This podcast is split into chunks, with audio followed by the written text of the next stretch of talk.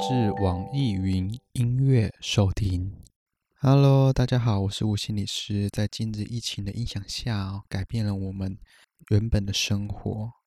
在此集呢，很荣幸的邀请到两位嘉宾，跟我们一起探讨这样子的议题。我们会分享怎么与孩子建立关系，怎么陪伴与孩子的学习。最后，想跟各位家长说，你们真的辛苦了。这集是线上录制，如有一些音讯的问题，还请见谅。欢迎大家收听，不用完美，只需当个足够好的父母。Hello，欢迎大家呃来收听吴心理师的心情点播。今天的节目很特别哦，请到了两位来宾，呃，一位是 Crystal 老师，Hi，Hello，还有 Ian。Hello，我是来陪衬的伊恩。等等，一定会让伊恩多说有点话哦。啊，今天的讨论专题是不用完美哦，只需当个足够好的父母哦。为人父母是一件不是一件容易的一件事啊。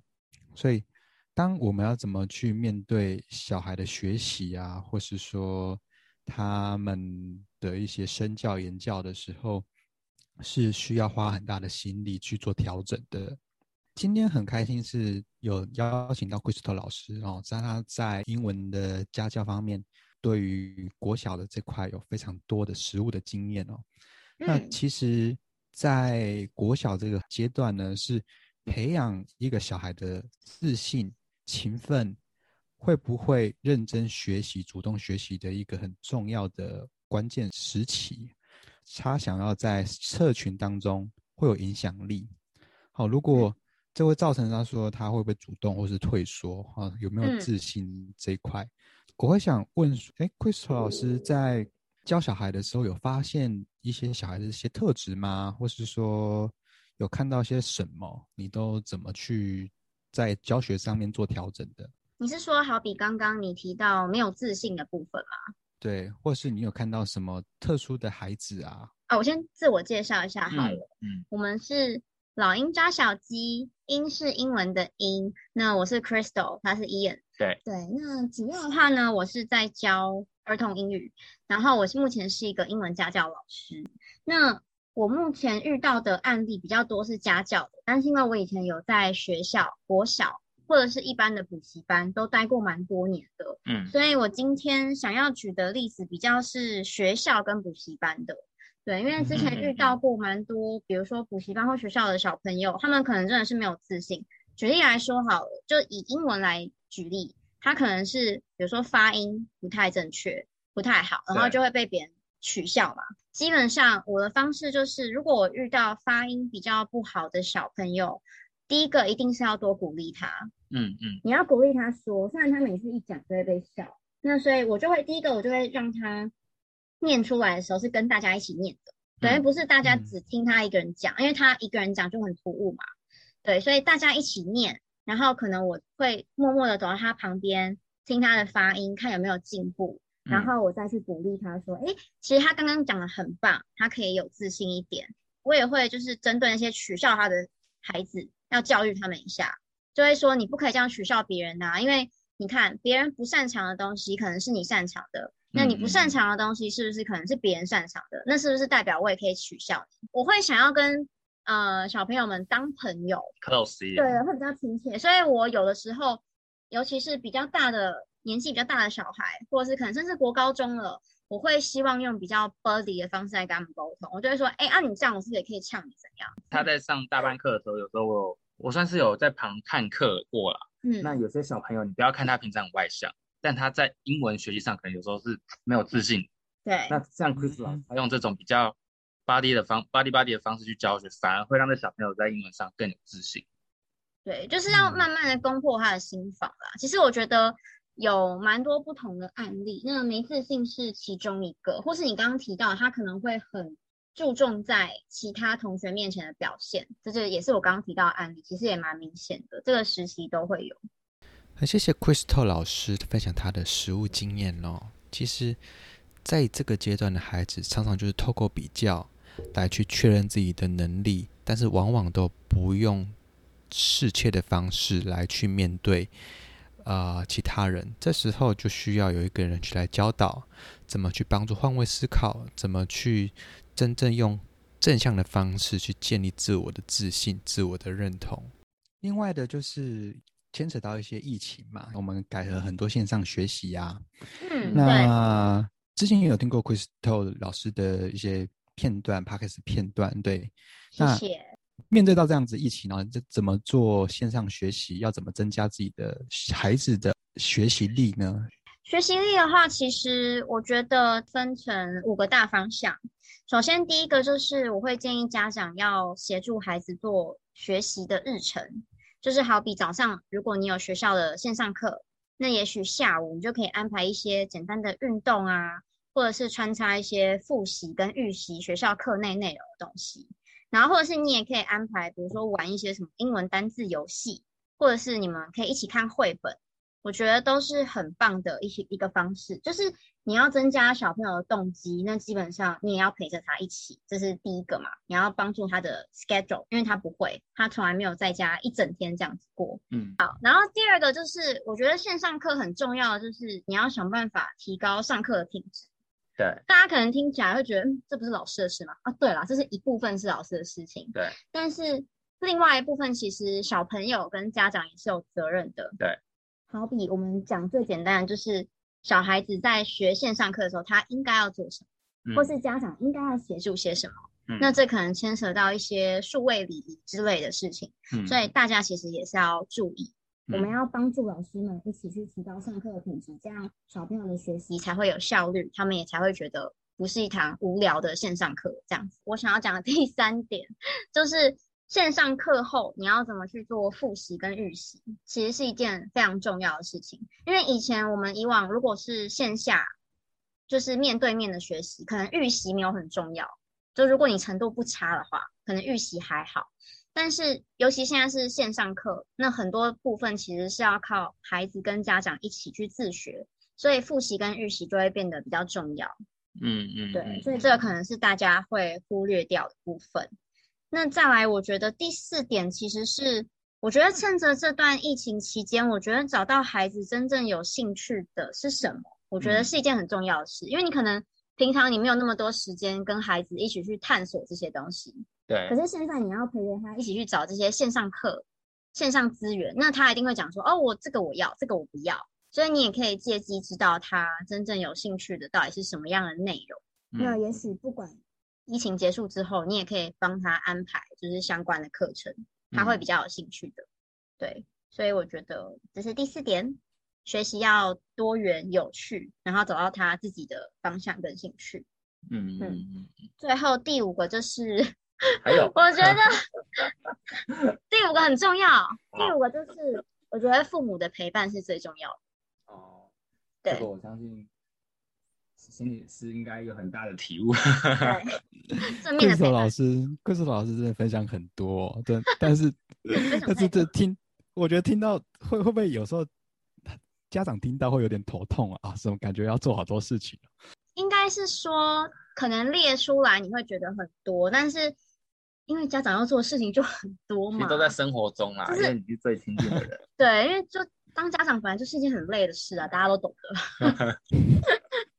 对，OK，我觉得我觉得是一个非常好的建议啦，尤其是第五点哦，嗯，呃，反而是疫情下增加了我们接触的机会，而且增加我们陪伴的机会，嗯、也可以透过像 Chris 老师刚刚说的，一起陪他去看看课程，一起陪他去做某些事情，哎，借此可以理解到他的兴趣在哪里，他喜欢做的东西是什么，嗯、反而关系更 close 一点了。其实我也觉得，疫情底下停在房间里面的这个状态啊，也是一个很好创造力的一个发想一个地方。刚刚顾守老师说要一起设计游戏还是什么的，这个就可以跟那个小小朋友一起讨论了，不是只有家长在空想哦，小朋友一起讨论，然后你想要上什么课，我要怎么玩，我要怎么做。这个都是可以训练自己的脑力很很棒的一个时时机啦。把话题转过来哦，嗯，就是面对到华人的传统啊，华人的教学哦，嗯，我会蛮想问问 Ian 跟 Crystal 的，对你们对于华人传统的一些对子女的看待也好，或是学习的看待也好，你们有什么观察或发现吗？可能传统华人比较，嗯，我觉得在教育上会比较压抑一点啊。然后因为就大家一定也都听过一些，可能就是期待过重，好比说早期经济发展那时候，大家都觉得说啊。我今天一定要当医生啊，当律师啊，那个以后小孩才有用啊，这样这样这样这样。嗯。然后到后来是啊，小孩一定要考机械系啦，考电机系啦才有用啊，这样这样这样这样。每个时代有不同的期待跟压力。对。但说真的，小朋友，你真的 喜欢这些事情吗？啊，我觉得很难讲。像我自己是念环工的，但我现在就是八九不离，完全跟做的事情跟环工完全没关，这是百分之百完全不一样。那你小孩？给他这么多压力，但他如果真的不是他想做的事情，你这样做真的对小孩可能不见得是好的。嗯，对，那这其实也是，呃，可能家长传统的那种所谓望子成龙的期望吧，希望说我可能是我以前没达到的，我希望小朋友替我达到，那我觉得这样是好的，所以就甚至呃，从期待小朋友这样做到后来是压迫小孩子到这样做，那可能爸妈、家长自己也没有自觉。对，那我其实我觉得这件事情是蛮可怕的一件事情，就是那个铁观音挖黑尾勒猴啊，铁尾勒猴啊，对你那个有点扯远，虽然铁观音真的很好看，他的那个京剧啊也很恐怖，就是心里发寒。好，我觉得呃，以我的观察或者是我的观点，因为我本身也是老师嘛，我觉得其实很多家长蛮多时候就是会把孩子。当成孩子在教育而已，不管他年纪多大，就是像我之前有接触过，也有国高中生年纪比较大的孩子，对，他还是超多事情都是他爸妈打点，或者是说他叫他做什么，他就一定要这么做。那我觉得就有点夸张了。然后我觉得再来就是家长很常会给就是小朋友一种就是上对下的感觉，嗯，这其实也没有在分年纪，就是可能他很小的时候反而还可能还还好，你可能还会对他比较你知道娃娃腔。就是小朋友嘛，小时候可爱这样。然后可是大家可能到小学之后，就是可能就会越来越有一种上对下的感觉，你一定要这样做，好像是那个教官有没有比教官还可怕。所以我觉得这当然也是看就是各个家庭教育吧，只是有蛮多的家长会变成这样子的状态，然后或者是跟他讲说，哦，你就是要去补习，嗯，你就是要去参加全科班，嗯，类似这样子，就是很少是他们自己去做决定的。那所以其实，在我自己的 podcast，就是老鹰抓小鸡里面，我其实就很常在鼓励爸妈，你很多时候你应该要把这些决定权让给小孩子，就是不是说 totally 放掉，而是你可以跟他做一个讨论，对，你可以告诉他为什么爸爸妈妈觉得有这几个选择可以选，那你觉得好处是什么？不然可能会怎么样？那爸爸妈妈会担心。我觉得你，因为尤其是小孩已经到了其实小学三年级吧，他们已经会非常会思考了。举例来说，实际一点就是，好比爸爸妈妈问你，你想要补习，还是你想要家教，嗯、还是你想要在家跟我一起自学？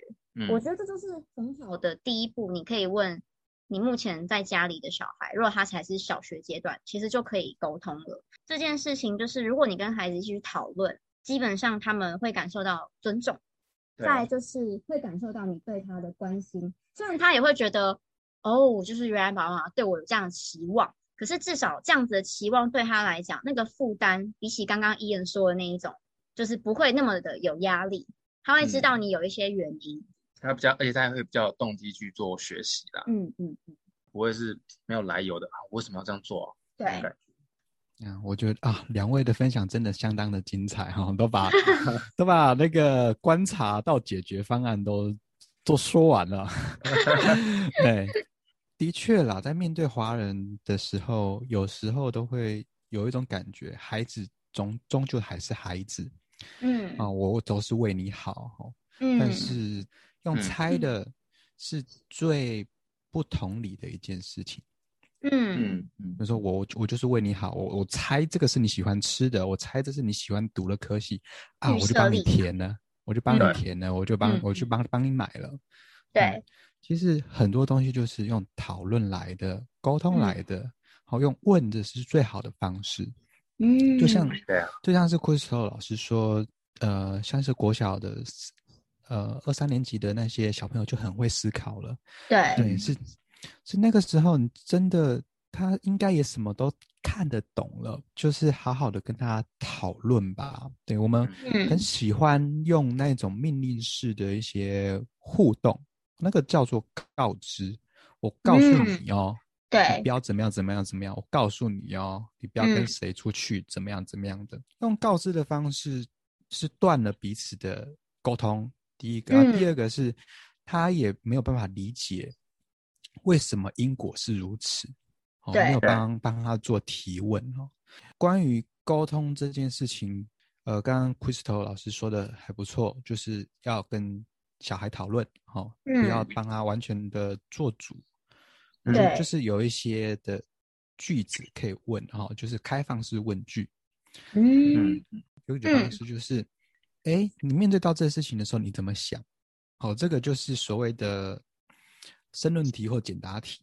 嗯嗯，哦，那另外一个就是说啊，可能他还不会想那么多。他说，嗯，那你就帮他列选项，好，就是所谓的选择题。嗯，哎，你喜欢英文科系吗？还是商科系吗？还是你喜欢你想要念历史呢？嗯，那底最底层的是是是非题。嗯，你是这样子吗？你现在是不是不开心啊？你现在是不是肚子饿了啊？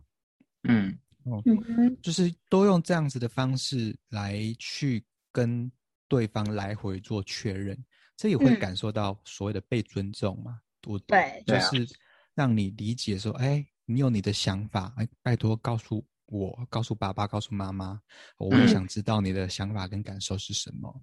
嗯，另外一个就是鼓励跟赞美了哈，鼓励，对，鼓励，对我，我觉得这个可以先让 Crystal 老师先讲，你都怎么鼓励学生的？就是我之前有遇过一些学生，他们除了发音不好，他可能句子也不太会写，或者他字母写不好，等等都有可能嘛。那比如说鼓励的方式，一个就是赞美他，比如说发音越来越好啊，写字越来越整齐，这种都是比较基本的。那我觉得，如果你是爸爸妈妈或是家呃或是老师的话，你也可以用别种方式是别种方式去鼓励他，好比去刚刚我有讲说要找到孩子有兴趣的东西，那我可能就会找到这个孩子他喜欢的东西，比如说他喜欢。那个什么，最近天竺鼠车车或者是什么，嗯啊，鬼灭啦，鬼灭之刃。好，那我可能就会去找他有兴趣的东西，当成一个话题，然后去跟他聊天。我觉得这件事情，不管是爸爸妈妈或者是老师做，其实都非常 OK，因为你只要愿意花时间这跟这个小孩。那我觉得这个就是第一个，你可以拉近跟他们的关系。然后第二个是你可以鼓励他们说，哎，如果你喜欢这个东西的话，那如果你把英文学好。你就可以抢先看，比如说哪一集之类的，就是你等于是找到他们的动力，这是其中一个方式，或者是听歌曲也可以，英文歌，这也是一种鼓励的方式。那在赞美的话，就是我觉得基本上没有人是不喜欢赞美的吧，一定会喜欢赞美。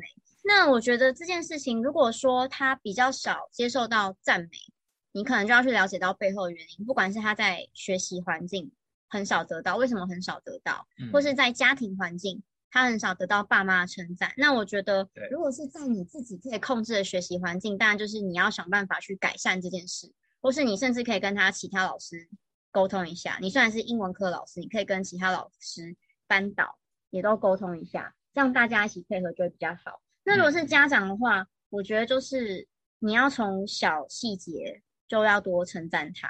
然后，比如说他做到了某个阶段，他可能做不够好，但你可以跟他说：“哎，我知道你其实已经做了很多努力，但没关系，你已经进步很多了。那我只是觉得说，哎，下次你可以再怎么样怎么样做，这样会更好，或是怎么样。就是你不要直接就说为什么你这这样做，你应该要用说哦，你什么已经做到了什么，然后你可以再怎么样，这样你就会一直进步下去。这样子。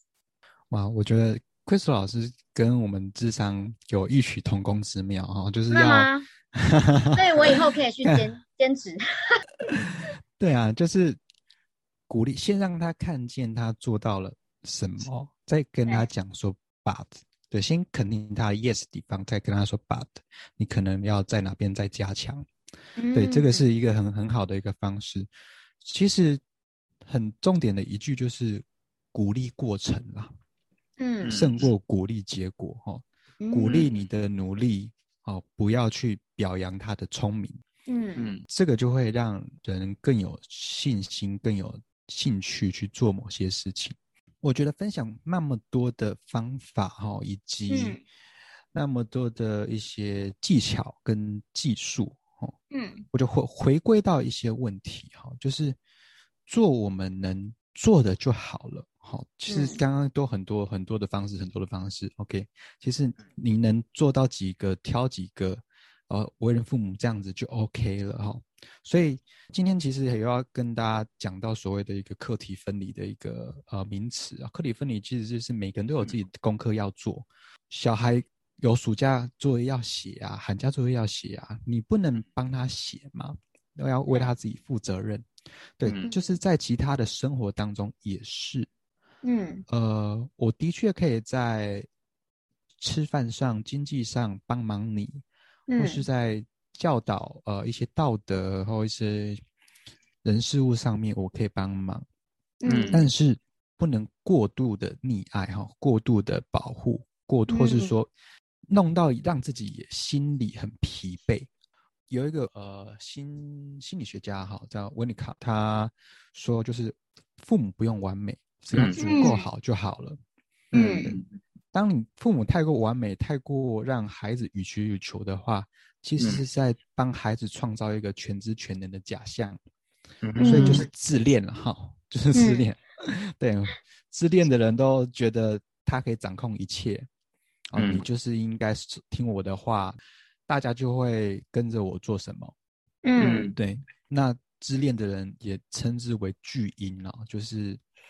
呃，对，就也称之为巨婴没有长大的一个婴儿。对，这个从其实我们从两到三岁的时候，就要慢慢的跟孩子的交集要慢慢的脱钩了哦，不能不能说所有事情都有求必应啊，也让也让要小孩知道说，哎，爸爸妈妈也不是一个完美的人，然后他可能也会犯错，然后也可能会。